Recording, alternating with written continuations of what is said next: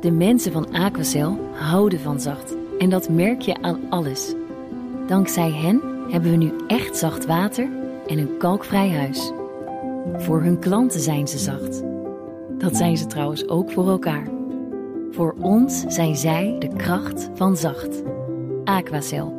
100% zacht water, 100% kalkvrij.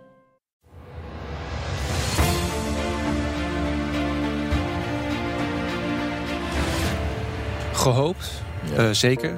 Uh, gedroomd, absoluut. Verwacht, mm, moeilijker. Rutte, uh, met zijn uitlating, de, de, de onderste steen moet boven. Nou, van die steen gaan we nu de contouren zien. Die begint boven te komen. Dit is Project Binnenhof. De politieke podcast van BNR Nieuwsradio. Wat gebeurt er in de wandelgangen als niemand kijkt? Met Laurens Boven en Sophie van Leeuwen.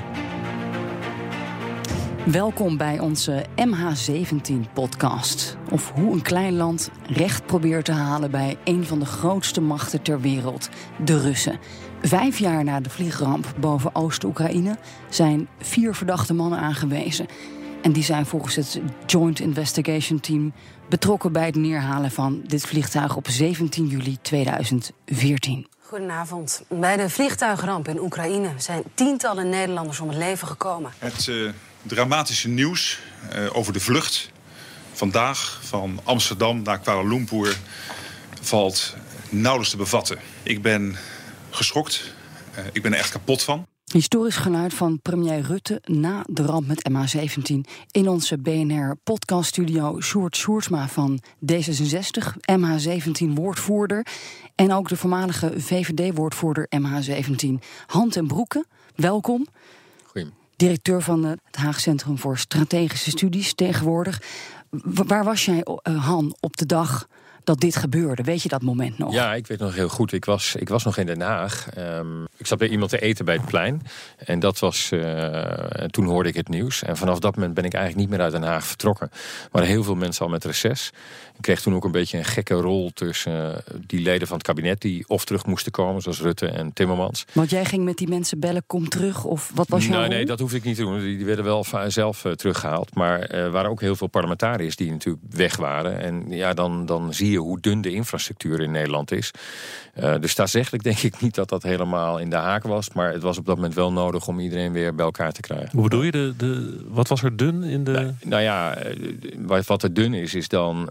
Um, er moet een crisisteam worden bijeengeroepen. Uh, dat ging wel heel snel overigens, omdat Nederland eigenlijk een hele infrastructuur had opgetuigd vanwege de Nuclear Summit die daarvoor had plaatsgevonden. En heel veel van de mensen die daarbij betrokken waren, uh, Dick Schoof voorop natuurlijk, die konden daarna eigenlijk in één moeite door. Um, maar wat ik ook gezien heb is het natuurlijk, uh, ja, we hebben dan niet direct zoals hele grote landen een, een, een, groot, zeg maar, emergency team wat klaar staat. Dat moet echt even geformeerd worden. Het ging heel snel. Dus de Nederlandse bureaucratie werkt dan echt op zijn best. Maar staatsrechtelijk niet in orde, zeg je? Nou, kijk, ik was Kamerlid. Dus je hoort dan de regering te controleren. En, en, en niet als een soort van verbindingsofficier te spelen tussen uh, uh, die leden van de regering. En, en wat er dan nog uh, in, in de Kamer um, gebeuren moet. Ja. En Sjoerd, was jij daar toen ook al? Nee, ik was, ik was op vakantie en ik was, uh, ik was eigenlijk bij, ik was bij Omaha, Beach. Uh, ik was op weg om daar uh, de graven van alle gevallenen die hun leven hebben gegeven tijdens die day te bezoeken. En ook de dagen daarna natuurlijk.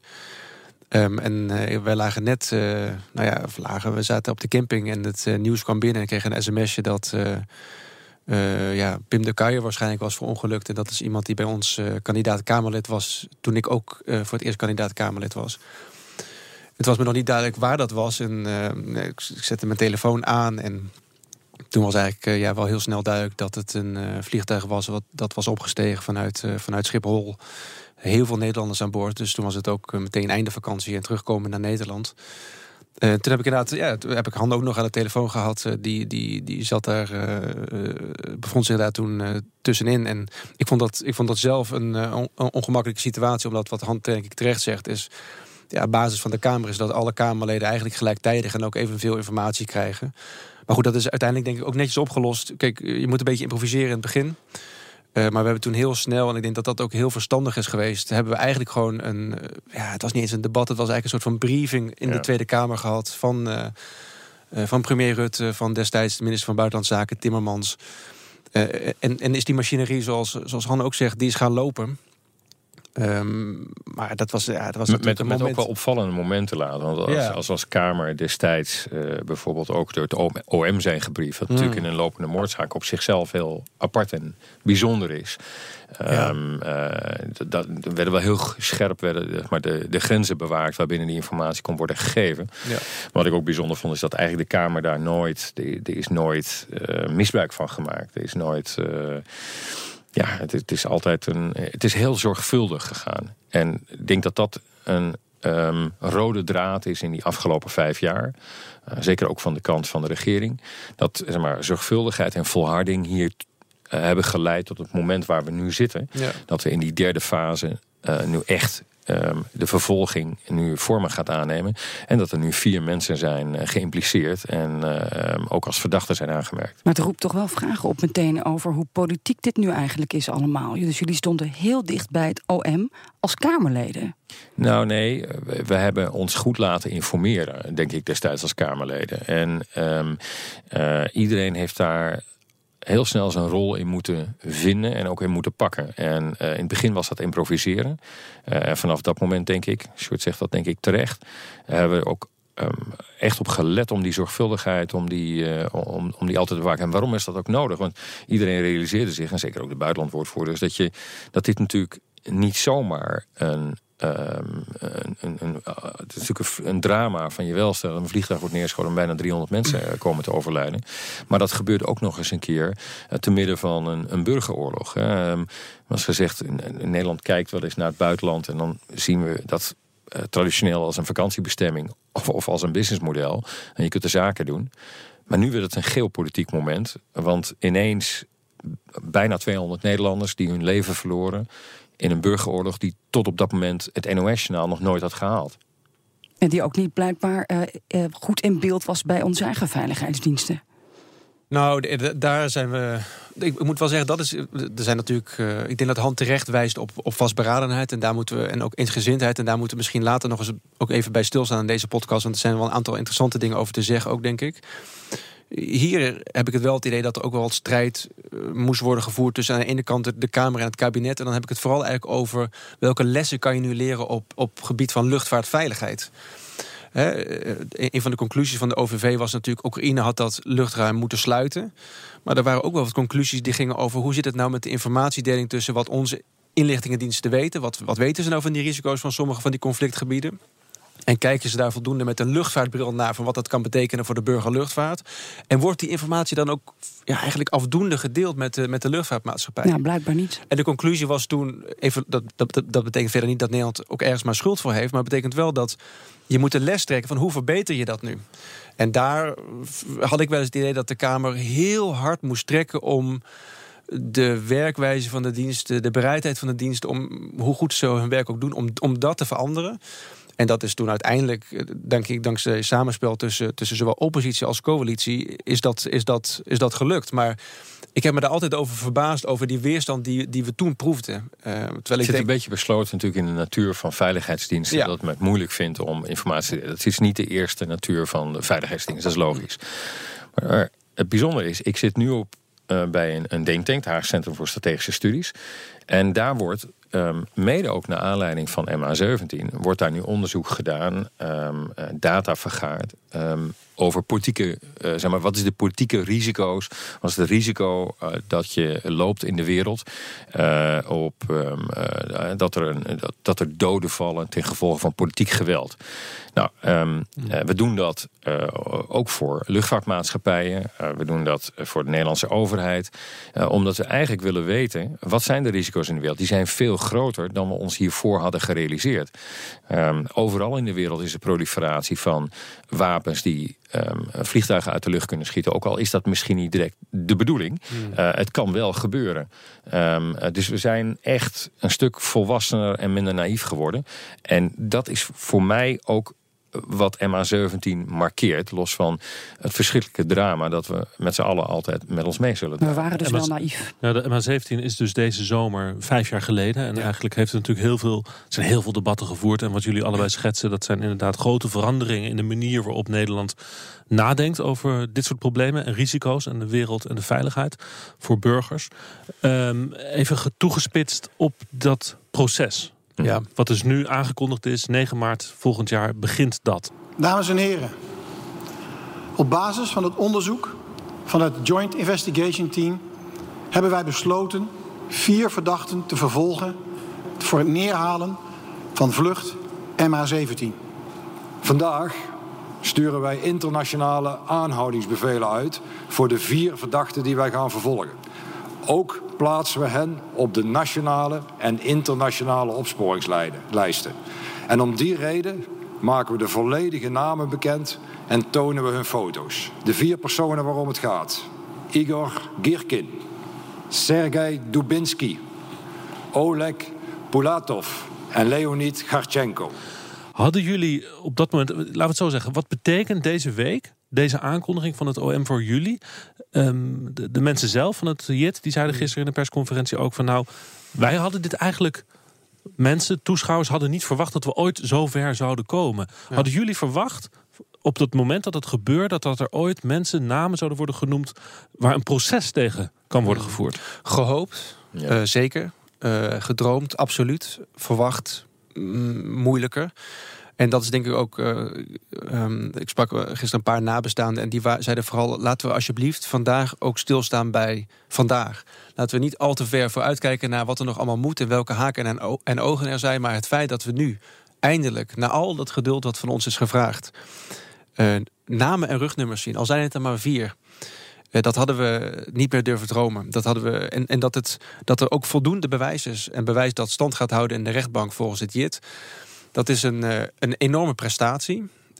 ik moet ook zeggen dat het voor mij, ja, ik bedoel, ik ben een woordvoerder, ik ben niet verantwoordelijk voor het proces. Maar het voelt wel als een opluchting dat we, dit, dat we hier hebben kunnen komen. Ik denk dat dat eigenlijk voor alle Kamerleden, mensen in het kabinet geldt.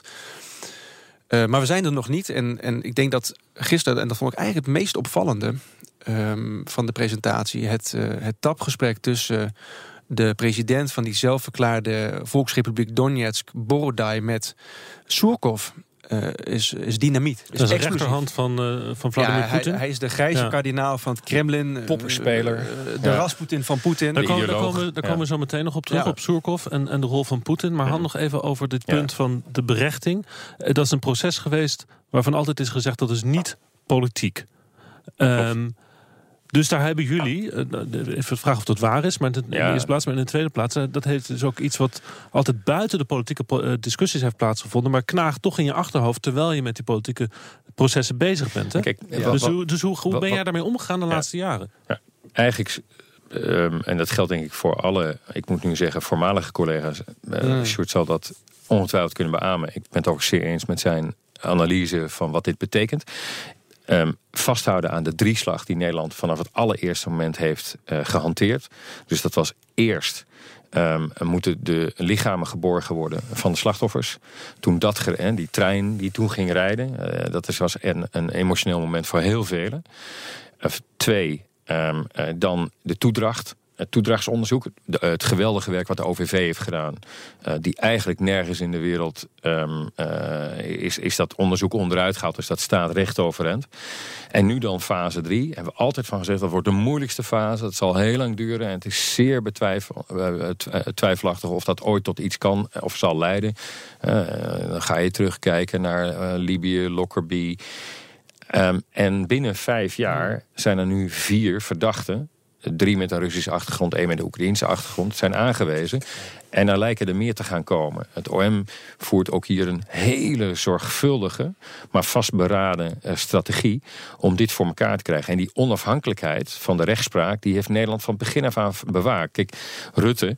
Uh, met zijn uitlating, deze, de, de, de onderste steen moet boven. Nou, van die steen gaan we nu de contouren zien. Die begint boven te komen. Rutte die zei het gisteren ook nog even dat het proces Hij werd hem, werd hem gevraagd, hè? Mm. Van dit is toch eigenlijk, kijk ook naar wat de Russen zeggen, dit is toch eigenlijk een politiek proces. Toen, toen zei hij dit ja, dat is... bij de deur van Algemene Zaken. Dit is geen politiek proces. Dit is, hij is politiek beladen. Hij is niet politiek beladen en het is geen politiek proces. Ja, dat, dat zegt hij. Dat zeggen jullie nu ook. Um... Maar dat is ook zo. Want het, en daar moet een keertje, daar moet ook wat, wat fermer in worden. Want Nederland is excessief ver gegaan om die neutraliteit rondom de onafhankelijkheid en de, um, uh, te bewaken. Zover dat de Nederlandse regering de afgelopen jaren, je hoort aan mijn stem dat ik daar ook redelijk zelf, uh, uh, zeg maar, daar, daar, zit ook wel wat, wat, wat um, irritatie, druk me zacht uit, dat de Nederlandse regering ook binnenlands ontzettend veel kritiek heeft gekregen we zouden het allemaal niet hard genoeg hebben aangepakt. we zouden. Um, uh, we hadden veel forser op de, op de trom moeten roeren. Nou, er zijn allerlei deskundigen die dat al die tijd hebben beweerd. En die nu toch eigenlijk genadebrood. Maar tegelijkertijd klopt het ook niet wat Rutte zegt. Want hij bestrijdt ook dat het politiek beladen is. Nou ja, kijk, dat is. Ik, dus waarom, waarom moet hij dat. Nee, maar wacht even. Waarom moet hij dat zeggen? Waarom moet hij zo ontzettend bestrijden dat er politieke inmenging is. Zover dat, het, dat hij dus dingen zegt die niet kloppen. Want het is toch een feit dat het politiek beladen is. Nee, maar kijk, ja, uh, kijk volgens, mij, op, uh, volgens, mij, volgens mij is het punt hier uh, heel duidelijk. En dat, dat werd gisteren bij die presentatie van het dieet ook nog nadrukkelijk gezegd. Een van de kernwaarden van onze rechtsstaat is mensen zijn onschuldig tot het tegendeel is bewezen. Letterlijk, letterlijk uitgesproken is, een, is iets, iets wat de kern is van onze rechtsstaat. Dus, dus op geen enkele manier is dit een politiek proces. Maar politiek, goed, politiek beladen is het enkel. Politiek beladen is het enkel en alleen omdat Rusland het politiek beladen wil laten zijn. Dus maar het iedereen, is toch ook iedereen die Nederlandse... daarin meepraat, iedereen die daar ook in mee wil bewegen, die, die verschaft de ruimte om de legitimiteit en het draagvlak van zo'n proces Hoe ver, Maar Nederland stelt de Rusland toch eigenlijk al aan, aansprakelijk. Nog niet die individuen, maar, dat, dat, al nu gezegd hebbende, dan ben je toch. Maar dat zijn twee dingen. Dat zijn, dat zijn twee verschillende dingen. En ik denk dat dat ook belangrijk is om uit elkaar te halen. Je hebt internationaal rechtelijke aansprakelijkheid. En dat mhm. betekent zoveel als dat uh, Nederland en Australië de staat Rusland aansprakelijk stellen voor het schending van het internationaal recht. En dat hangt samen met het bezit en de herkomst van de boekraket. Hier hebben we het over strafrechtelijke aansprakelijkheid. En dan hebben we het over schuldigheid van individuen aan in dit geval moord en het neerhalen van burgerluchtvaart. En dan heb je nog de procedures die nabestaanden bij het uh, Europees Hof hebben lopen. En dat gaat over verplichtingen van de staat op het gebied van mensenrechten. Dus dat zijn, dat zijn separate procedures in het recht. En die ook niet door elkaar moeten lopen. Hoe belangrijk het is dat dat uit elkaar wordt gehaald. Want twee, drie jaar geleden hadden we hier het debat in de Kamer over die staatsaansprakelijkheid. En werd het bewust door mensen als Wilders en Baudet, werden die zaken door elkaar gehaald. Omdat ze daarmee kon. Uh, ja, dan hoefden ze dus zich niet um, te voegen in, in die Nederlandse consensus die op dat moment ontstond. Om daar de lijn van de Nederlandse regering te mm. ondersteunen. Nou, zij, zij moeten vandaag ook maar eens uitleggen hoe ze dat dan zien met terugwerkende, met terugwerkende kracht. Staatsaansprakelijkheid is niet hetzelfde als schuld. Schuldtoekenning is zelfs nu Um, het, dat zit wel verweven in het strafrechtelijke uh, proces wat nu gaat beginnen. Mhm. Maar zelfs nu, um, als het gaat om de bevelstructuur, uh, is, het, is Westerbeke gisteren, is het uh, JIT, is het OM nog steeds heel erg voorzichtig en zegt van we don't have enough evidence um, for charging these, these people. Ja. dus men is heel voorzichtig om te zeggen van waar dat dan eindigt. Waar het nu om gaat is, die Buck Taylor was in het bezit van de 53e brigade is daardoor vervoerd. Um, er is waarschijnlijk ook bevelvoering geweest. Maar betekent dat, impliceert dat ook schuld voor het afvuren van de raket? Dus eigenlijk betekent hebben we helemaal niks dus. We, don't have enough evidence. Nee, maar Het punt, kijk, het, belangrijke punt hier is...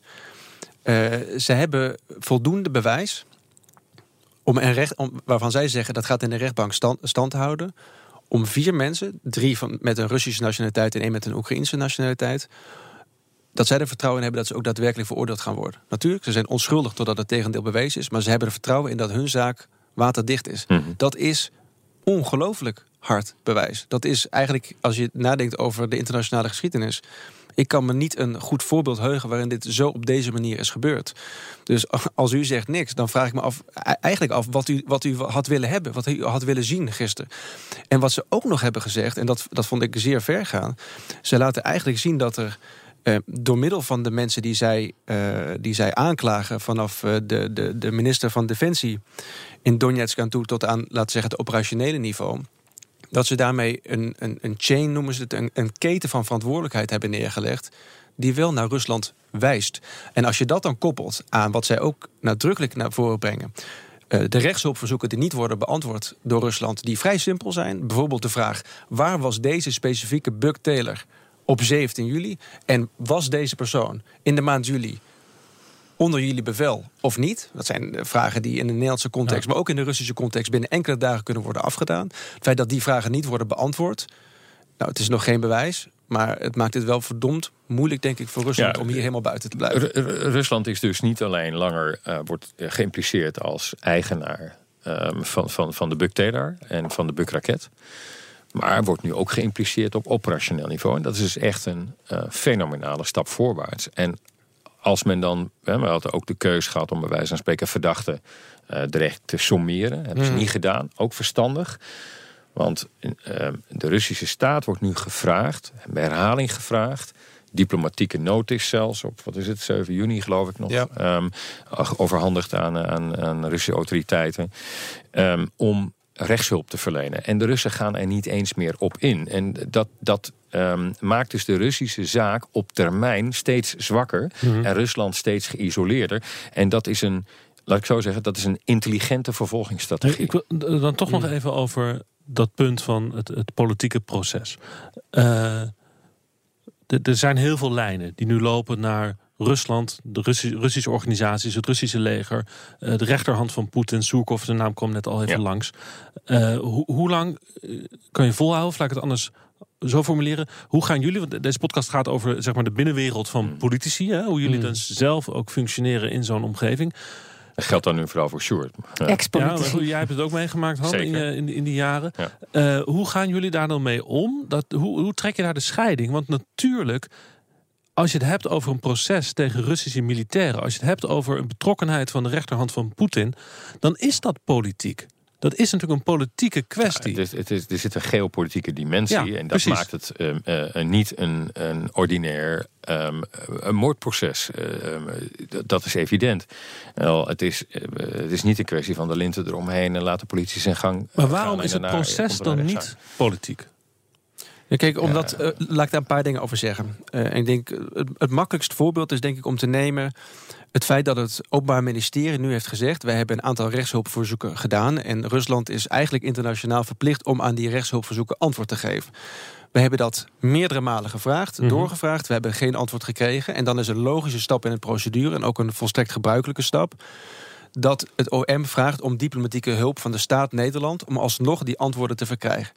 Dat is wat er nu gebeurt. Nou, dat is ook waar politici uh, het kabinet op kunnen controleren. Gebeurt er voldoende?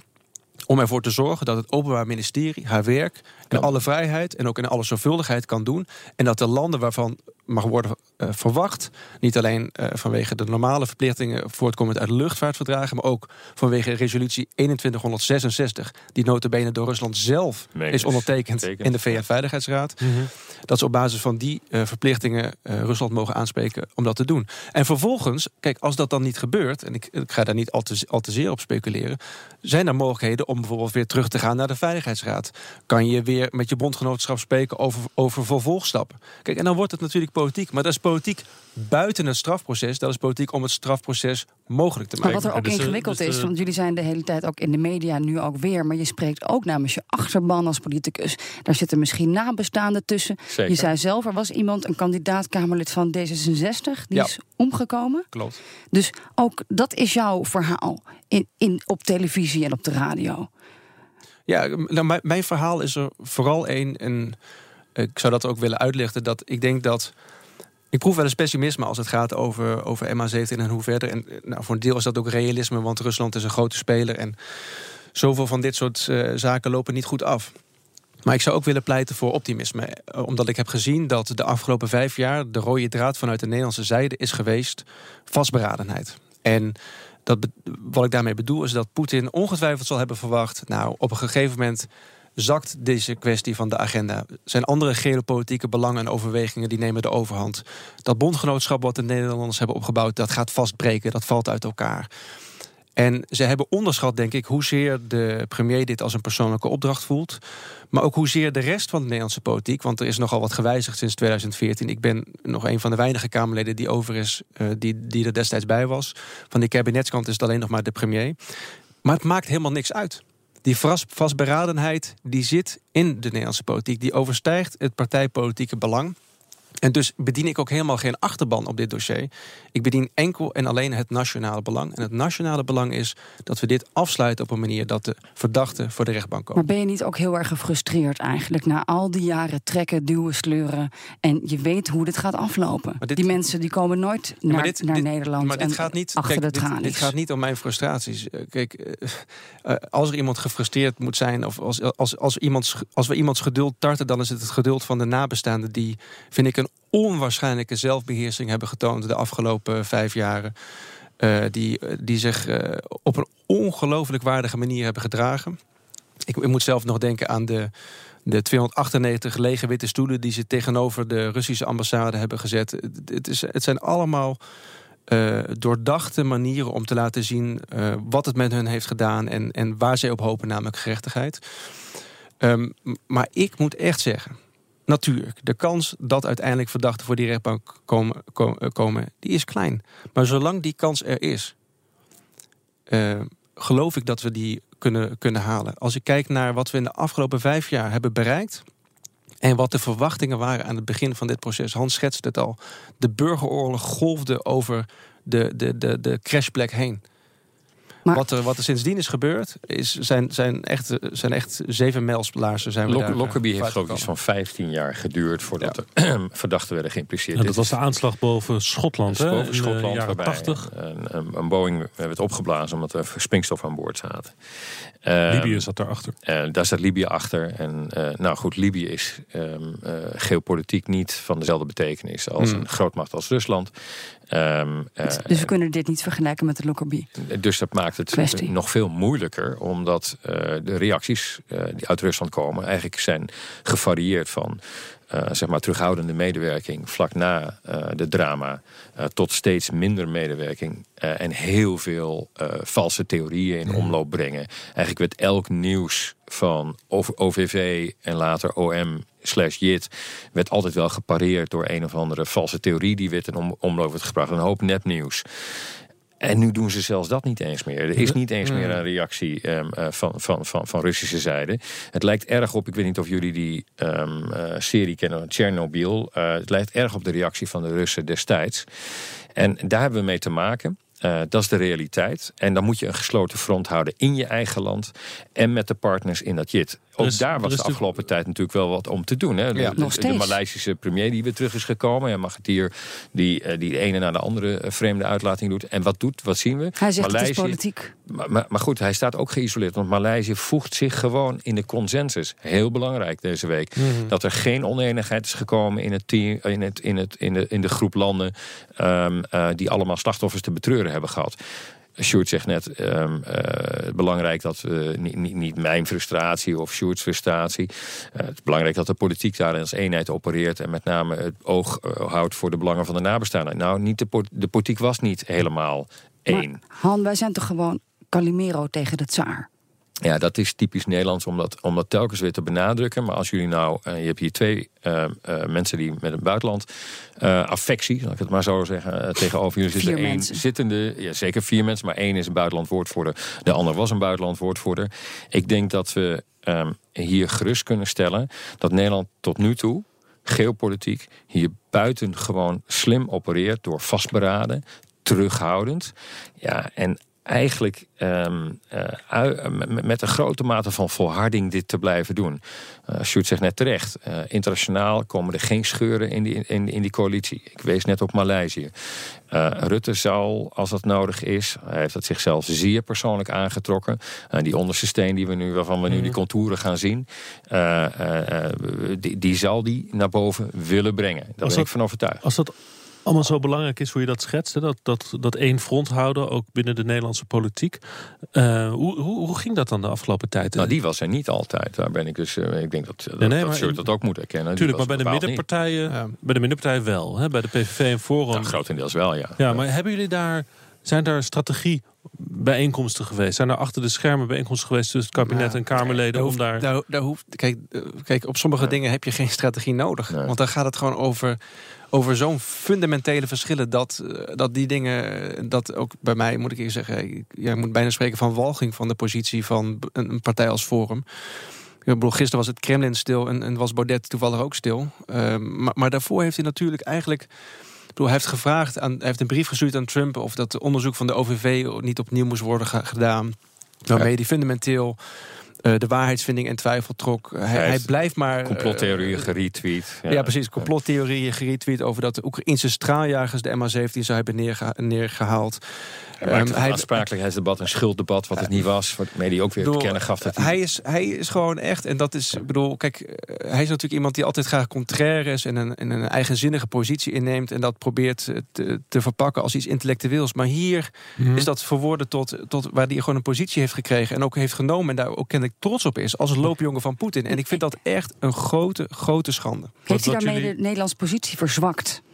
Ik vond twee jaar geleden, toen hebben we dus dat debat gehad over die staatsaansprakelijkheid. Hebben we ons best gedaan met z'n Ja. allen om eh, in een motie één keer te laten merken dat de Nederlandse politiek ook eh, de strategie steunde. Dat was een belangrijk moment voor Nederland.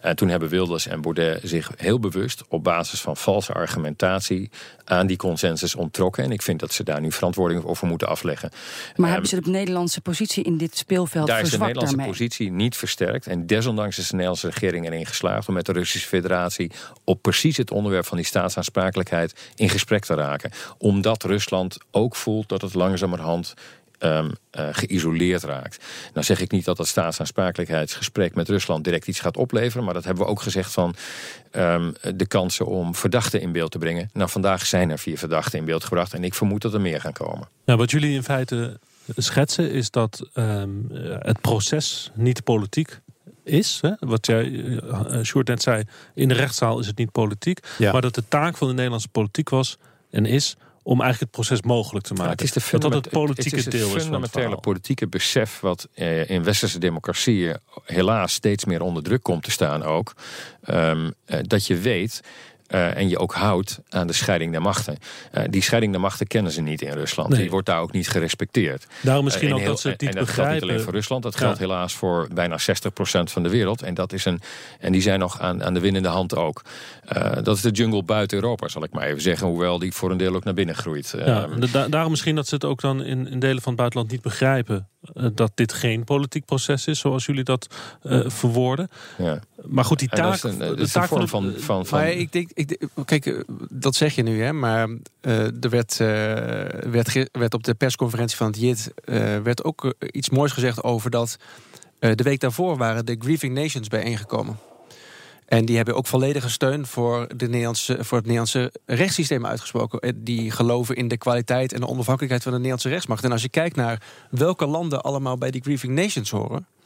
Dat is wereldwijd. Dat is van Israël tot Australië. Dat is van Maleisië tot Zuid-Afrika. Dat Ja. is van de Verenigde Staten tot België. En dat zijn dus allemaal landen die ook hebben gezegd... Nederland is uitstekend in staat om dit onafhankelijk te doen. Ook ik wil dat toch, nog, ik wil toch nog van jullie graag horen. Er zijn politici die vijf jaar lang hier eh, tot in de details bij betrokken zijn geweest. Hoe dat dan Nou, neem even bijvoorbeeld- lijnen is gelopen. Ja, neem dat jullie als politiek ja. besloten hebben... we moeten dat juridische proces beschermen en mogelijk maken. En, en, Ja, maar en dat hoe hoef je niet te besluit... Maar dat is, besluiten. dat is geen besluit, dat is de kern dat- van hoe de Nederlandse politiek precies. werkt. Dit is, dat als je is, dat in je vezels niet voelt, ja, Ja. precies, ja, dan heet je wilde zo poder. Maar, eh, dan, dan, dan, ga je, ja. dan heb je het over D66-rechters. Dan twijfel je aan. Dan, dan ondermijn je de onafhankelijkheid van onze rechterlijke macht. Dan wil je de vonnissen van de rechtbank herzien. omdat je er zelf iets van vindt. Ook al zijn die vonnissen gebaseerd op de wetten die door ons zelf worden vastgesteld. Dan is het einde echt zoek. Is dat, dat- is, dat is, dat is, bedoel, ja, ik, Dat de- voor iedereen die, die, die, die, die daar Er is de, rode lijn over wil stappen, Ja. dan, die moet zich denk ik ook echt vragen of hij of zij wel echt beseft hoe, waarom, waarom het Nederlandse politieke systeem zo goed is als maar het is. Baudet wil toch juist afwachten wat de rechter zegt. Die zegt, we moeten daar niet op vooruit lopen. Ja, maar als hij er niet op vooruit wil lopen, dan moet hij ook geen complottheorieën eh, retweeten. En, en zo kunnen we dat hele rijtje nog kennen. Maar En laten zo we niet, zeg je net, ondergraven, Kijk, kijk, of ondergraaft hij de Ik Nederlandse eerlijk gezegd, eerlijk gezegd kijk, het, het is van, van belang eh, hoe partijen zich in Nederland hebben opgesteld. Het is van veel groter belang in ieder geval voor de nabestaanden, maar ook voor Nederland en de Nederlandse geschiedenis op termijn, is ehm, eh, hoe we dit uh, naar een goed einde brengen. Hoe alle partijen hun eigen verantwoordelijkheid daarin kennen en ook nemen. Zijn Jullie schetsen in feite een soort van uh, een nationale coalitie tussen de, de middenpartijen, zullen maar zeggen, in Nederland. Uh, een, een soort algemeen besef onder politici hoe je dit hoort te doen. Als je dan even kijkt met een blik van bijvoorbeeld over twintig jaar terug op deze periode, hoe zou je dan beoordelen uh, dat, dat de politiek hier heeft geopereerd? Nou, zo eerst het met de blik van nu op vijf jaar terug kijken. En dan denk ik dat je hier uh, een politicus en een oud-politicus... die daar inderdaad vijf jaar uh, nadrukkelijk bij betrokken zijn geweest... en ook al in detail op hebben ingelezen... dat in ieder geval wij nu kunnen vaststellen... dat van de gekozen strategie, de drieslag repatriëring, uh, uh, slachtoffers um, uh, toedrachtsonderzoek en nu ook vervolging, die in escalerende mate moeilijker werden, dat dat tot nu toe de juiste gekozen strategie is. En misschien dat we over twintig jaar iets anders moeten zeggen, maar ik vermoed van niet. Ik vermoed dat dit het is. En zeker als je een klein land bent, en zeker als er een geopolitieke context achteraan komt, dan is het bijzonder dat je zelfs op het moment dat je um, in de Veiligheidsraad probeert een resolutie aangenomen te krijgen en die verliest. En dat verlies incalculeert. Dat je dan nog voor elkaar te krijgen dat die landen die normaal gesproken zich zouden, uh, zouden tegenstemmen, zich onthielden. China heeft dat een keer gedaan. En dat landen die bij wijze van spreken in um, sympathiek ten opzichte van Rusland zouden staan, of zich onthielden of zelfs mm. ook mee voor de resolutie stemmen. Ook dat is, ja, je zou het een nederlaag, een overwinningsnederlaag kunnen noemen. Maar ook daar op het diplomatieke vlak heeft Nederland gewoon gescoord. Maar ik, ik, kijk, ik, Laurens, ik proef, ook, ik proef ook iets in je vraag hè, waarin je zegt van, nou ja, zeg maar, ja zijn, zitten, zitten, de, zit het parlement en het kabinet niet te veel bij elkaar op schoot in deze. En daarvan zou ik, zou, ik, zou ik jou en de luisteraars toch ook mee terug willen nemen naar, laten we zeggen, wat eerdere episodes eh, in deze kwestie. Want op deze punten zijn wij het allemaal volledig met elkaar eens geweest. Maar er zijn ook punten geweest, ik noemde zelf uh, eerder in deze podcast al het punt van de vliegveiligheid, waarin er echt hard geknokt is uh, met het kabinet en soms ook onderling. We hebben de kwestie George Maat gehad, waarin we echt nou, in ieder geval mijn partij, als ik voor mezelf spreek, vrij dicht waren bij het steunen van de motie van wantrouwen. Was vanwege, hè? Was ja, vanwege de behandeling van George Maat door die minister. Ik moet ook eerlijk zeggen, daar ben ik bijvoorbeeld ook zelf fout geweest. Mijn eerste reactie op George Maat was van, nou, wat is dit iets schandaligs wat die man heeft gedaan. Wat hij had gedaan, even om dat herinnering te roepen, hij was uh, een bijeenkomst van de Universiteit Maastricht. Ja. Waar hij, um, hij was betrokken bij de identificatieprocedure van de slachtoffers van de MH17. Ja. Hij heeft foto's getoond uh, van de, uh, nou ja, hoe de lichamen Klopt. aan toe waren. Voor zijn studenten, eigenlijk als training ook, en als college over identificatie Klopt. van um, Klopt. lichamen na ongelukken. Ja, en hij is toen. Uh, mijn eerste reactie was daar ook. Uh, ik was daar ook ontzet over. Later heb ik me daar uh, echt over ingelezen. En kwam ik erachter dat deze man ook echt voor de bus is gegooid. En hebben we hard gestreden voor zijn rehabilitatie. nou, dat, was, dat, was niet, dat waren geen vriendelijke debatten. Dat was niet leuk. Dat, dat vond minister van de Stuur niet leuk. Dat was voor George Maat niet leuk. Was ook politiek lelijk. Maar dat is ook allemaal gebeurd. Dus het is niet zo alsof er altijd een soort ja, van monolithisch... Koek, koek, koek eenzang. Ik bedoel, uh, nee. Ook niet tussen ons. Uh, nee, absoluut. Uh, niet alleen toen ik zeg maar bij wijze van spreken aan de regeringspartij was. collega Servaas van de Partij van de Arbeid. We hebben ook regelmatig onder grote druk gestaan van allerlei andere partijen. Die vonden ja, dat wij de regering veel te veel ruimte boden... om die zorgvuldige, wat terughoudende houding aan te nemen. Er werd alom werd er geklaagd over het gebrek aan daadkracht uh, van het kabinet. Dus het is zeker niet zo uh, dat... Bontes wilde de mariniers sturen. Bontes wilde mariniers sturen. Um, uh, er waren wel meer voorbeelden. Het, er zijn zeker, het, het is zeker niet zo dat er geen verschillen te ontdekken waren aan de kant van de Kamer. Dat is ook logisch, dat, gaat, dat neemt ook direct zijn vorm. Maar over de basislijn zijn we het eens. En die heeft ook te maken met een basishouding van Nederland. En dat is dat je uh, de kracht van je eigen rechtsstaat hier laat werken. Nu gaat er dus een proces komen. Om, om ook tot ja. een afronding te komen van deze podcast. Nu gaat er een proces komen. Uh, dus zeg maar, die horde is genomen. Uh, we hadden het net al over Surkov, de rechterhand ja. van Poetin, die dus nu opeens ook in dit proces naar boven komt. Ja. Uh, ik kan me voorstellen dat nu dit proces komt, hè, dat er, die zekerheid is er, dat dat ook en dus in combinatie met het feit dat Surkov genoemd wordt, dat voor de politiek ook weer een reden is om misschien een volgende stap te gaan zetten. Nou, ik weet niet of je, eh, om eerlijk te zijn, ik weet niet of je meteen een volgende stap moet zetten. Omdat eh, de, stap, de eerste stap hier is uh, Rusland vriendelijk verzoeken om gehoor te geven aan de rechtshulpverzoeken. En dat, die stap is nu gezet. En daarna kan je op een Europese top, kan Rutte ervoor zorgen dat onze bondgenoten zich opnieuw achter ons scharen, Rusland oproepen jongens, doe volledig mee aan het onderzoek. Dat gaat ook gebeuren? Dat gaat ook gebeuren. Je kan nog naar de Veiligheidsraad om dat precies datzelfde te doen. Op het allerhoogste niveau van de diplomatie. Dat gaat niet gebeuren. Wat betekent dat Soerkov nu opeens in de stukken wat, Wat, wat interessanter is, want je, je, hebt het nu over wat wij gaan doen. Wat ik veel interessanter zou vinden is... Kijk, als ik Poetin was en ik zou uh, gisteren de Nederlandse tv hebben aangeslingerd... en ik zou daar dat tapgesprek hebben gezien... en plotseling zie ik dat uh, mijn uh, rechterhand... een, een zeer prominent politicus in Rusland... ook binnen het Kremlin, Surkov, daar wordt genoemd... en ook dat er een tapgesprek is waarin hij spreekt met... Uh, Borodai, die president van die zelfverklaarde Volksrepubliek Donetsk. Ik, ik, zou wel even schrikken om heel eerlijk te zijn. Het is echt, het is echt wel een soort van alsof nou, wat is het Nederlands equivalent? Stel dat er in België een moord zou zijn gepleegd, en, vergeef me dit hypothetisch geval, en er zou in België een persconferentie plaats, plaatsvinden en ze zouden daar zeggen, nou, kijk dus goed naar deze foto, het is de politieke assistent van premier Rutte. Nou, daar zou. Uh, dat is een mokerslag. Nou, dat is de positie van Soerkov, inderdaad. En, en dit nog heel even over. Want wat dit feitelijk is, is het JIT dat met neonletters zegt. Uh, uh, beste president Poetin, misschien denkt u dat we zouden stoppen bij de middenofficieren. Of dat we het enkel zouden laten bij die arme soldaten die van u op de knop moesten drukken. Maar we gaan door tot het er zijn bij degene hmm. die het hoogst in de boom zit, die politiek verantwoordelijk is hiervoor. Maar Han, niet per se de president te zijn, maar die Surkov, die is onwaarschijnlijk hoog in de boom. Han, jij bent uh, tegenwoordig van een denktank. Ja. En, kijk naar de toekomst. Hm. Hoe rolt een balletje? Welke kant rolt het op? Wat is het effect van Surkov dat hij nu genoemd wordt ja, eh, voor de relaties met Rusland? Voor hoe dit, wat moet Nederland nu doen? het, het, het, eerste effect is natuurlijk dat Rusland um, nu zelf in toenemende mate gevoelt dat het geïsoleerd komt te staan. En dat de gebruikelijke methodiek van stonewalling, uh, simpelweg ontkennen, al dan niet met behulp van um, desinformatie, en dat die tactiek zo langzamerhand is uitgewerkt. Um, het tweede is dat je de Russen ook niet uh, dan een, um, zeg maar de gelegenheid moet bieden om alsnog de neutraliteit um, weer ter discussie te stellen. En daarom denk ik dat het verstandig is dat Rusland om een rechtshulpverzoek, via een rechtshulpverzoek om medewerking is gevraagd en niet direct die verdachte uitlevering. Um, het derde is natuurlijk, waar leidt dit heen? Is de, uh, leidt de lijn met uh, tot in het Kremlin of niet? Over Zhukov gaan allerlei verhalen. ja, hij zit in die bondkraag rondom Poetin, overigens al heel erg lang. Hij is ook de man die zeg maar Poetinisme als een soort ideologie heeft geponeerd. Is van mening dat uh, Rusland, je hebt het Rusland van um, de verschrikkelijke Iwan, uh, Tsaar Peter en uh, dan heb je Lenin en dan Poetin. En Poetin is dan het rijk wat nu is ontstaan.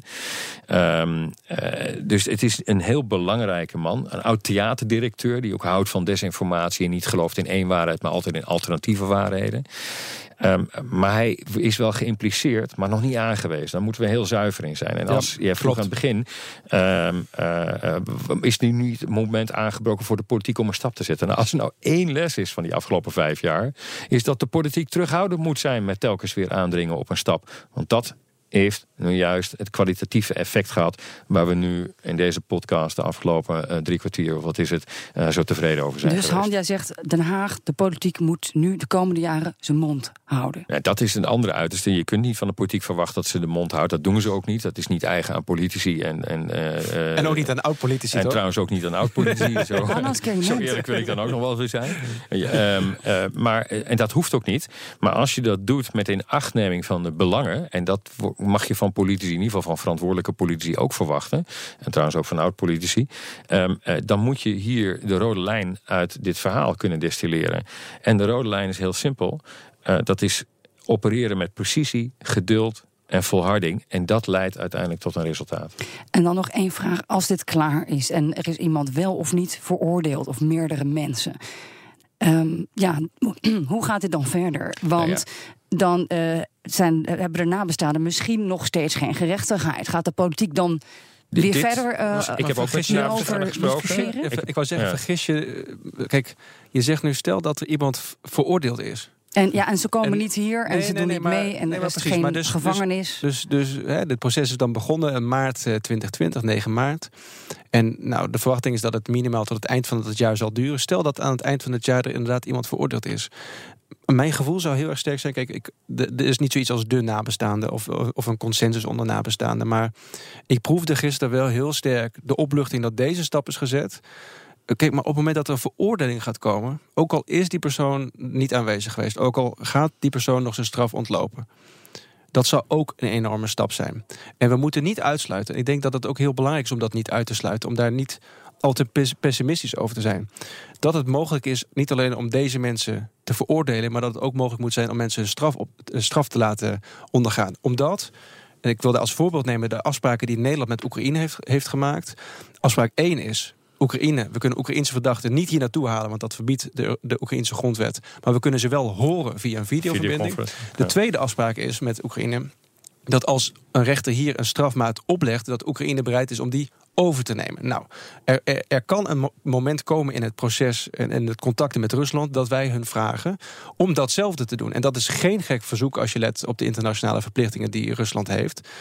Nou, is het, is het uitgesloten dat ze, dat ze dat gaan doen? Nee. Is het kansrijk? Ook nee.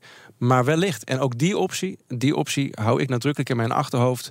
Uh, dat wellicht die verdachten niet hier voor de rechtbank komen, maar dat ze toch een straf gaan krijgen. En ook dat zou een grote stap vooruit zijn. Verstekveroordeling is Um, is hier um, zeer waarschijnlijk uh, als het al tot veroordeling komt. Omdat inderdaad nog de Russische federatie, nog Oekraïne uh, landgenoten zullen uitleveren. Mm -hmm. uh, we zijn erin geslaagd om met Oekraïne afspraken te maken dat, het, dat er ook per videoconferencing in ieder geval geprocedeerd kan worden. Dus dat is winst. Dat geldt ook Wat voor die ene Oekraïner dan? Geldt dus. Nou ja, die ene Oekraïner, um, die heeft natuurlijk is wel, heeft de Oekraïnse nationaliteit. Maar de vraag is waar die zich op dit moment bevindt en of die zich überhaupt nog, hoe Oekraïns hij zich voelt. Maar laten we zo zeggen, uh, de allereerste uh, verdachte, de Igor Girkin, uh, oud gruwofficier, die is in februari nog um, um, gespot in een Moskouse metro. En daar is ook een foto van. Dus ze zijn in ieder geval nog in leven. althans een aantal daarvan. Um, het, het tweede, ook niet onbelangrijk, en dat wordt vaak niet goed begrepen, is daarom was het zo belangrijk om Oekraïne in die club van um, te hebben. Heel veel mensen vinden dat raar. Want waarom zit Oekraïne daarin? Maar ze vergeten even dat voor om dit opsporingsproces tot stand te brengen, om het überhaupt te kunnen, om bewijs en verdachten eh, te kunnen eh, leveren. Uh, Nederlandse en andere opsporingsautoriteiten verregaand hebben geïnterveneerd in de Oekraïnse rechtsstaat. Ze hebben ook verregaande bevoegdheden gekregen om daar verhoren onder ede af te nemen met politiefunctionarissen, Nederlandse politiefunctionarissen. Dat kon alleen maar als je de Oekraïne in die club had gehad. Nog sterker, ja. Oekraïne heeft zelfs, en ik kan me eigenlijk geen situatie bedenken waarin Nederland dat zou gaan doen. Nee, Oekraïne heeft het mandaat. niet accepteren van een ander land. Nederland heeft het, of ja. Oekraïne heeft het mandaat om het strafrechtelijk onderzoek uit te voeren, overgedragen aan, aan Nederland. Nederland. Ja. Nou, ja, ik ben heel benieuwd naar. Ik ben niet, niet, niet een expert jurist, maar ik ben heel benieuwd naar precedenten waarin andere landen ooit die rechtsmacht zouden hebben overgedragen. Dus we kunnen van alles zeggen over Oekraïne. En we moeten ook zeker goed blijven kijken naar het feit dat zij dat luchtruim niet luchtruim hebben gesloten, terwijl ze dat wel hadden moeten doen. Ja. Maar op het gebied van strafrechtelijk onderzoek kan ik op dit moment met de informatie die we nu hebben alleen maar mijn petje afnemen.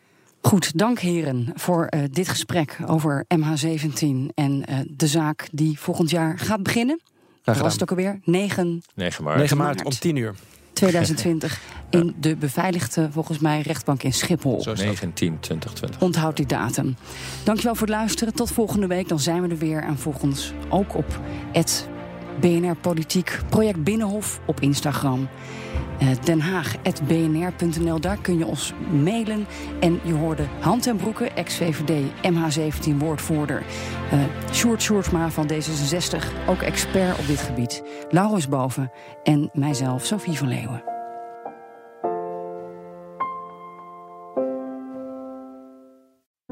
De mensen van Aquacel houden van zacht. En dat merk je aan alles. Dankzij hen hebben we nu echt zacht water en een kalkvrij huis. Voor hun klanten zijn ze zacht. Dat zijn ze trouwens ook voor elkaar. Voor ons zijn zij de kracht van zacht. Aquacel. 100% zacht water, 100% kalkvrij.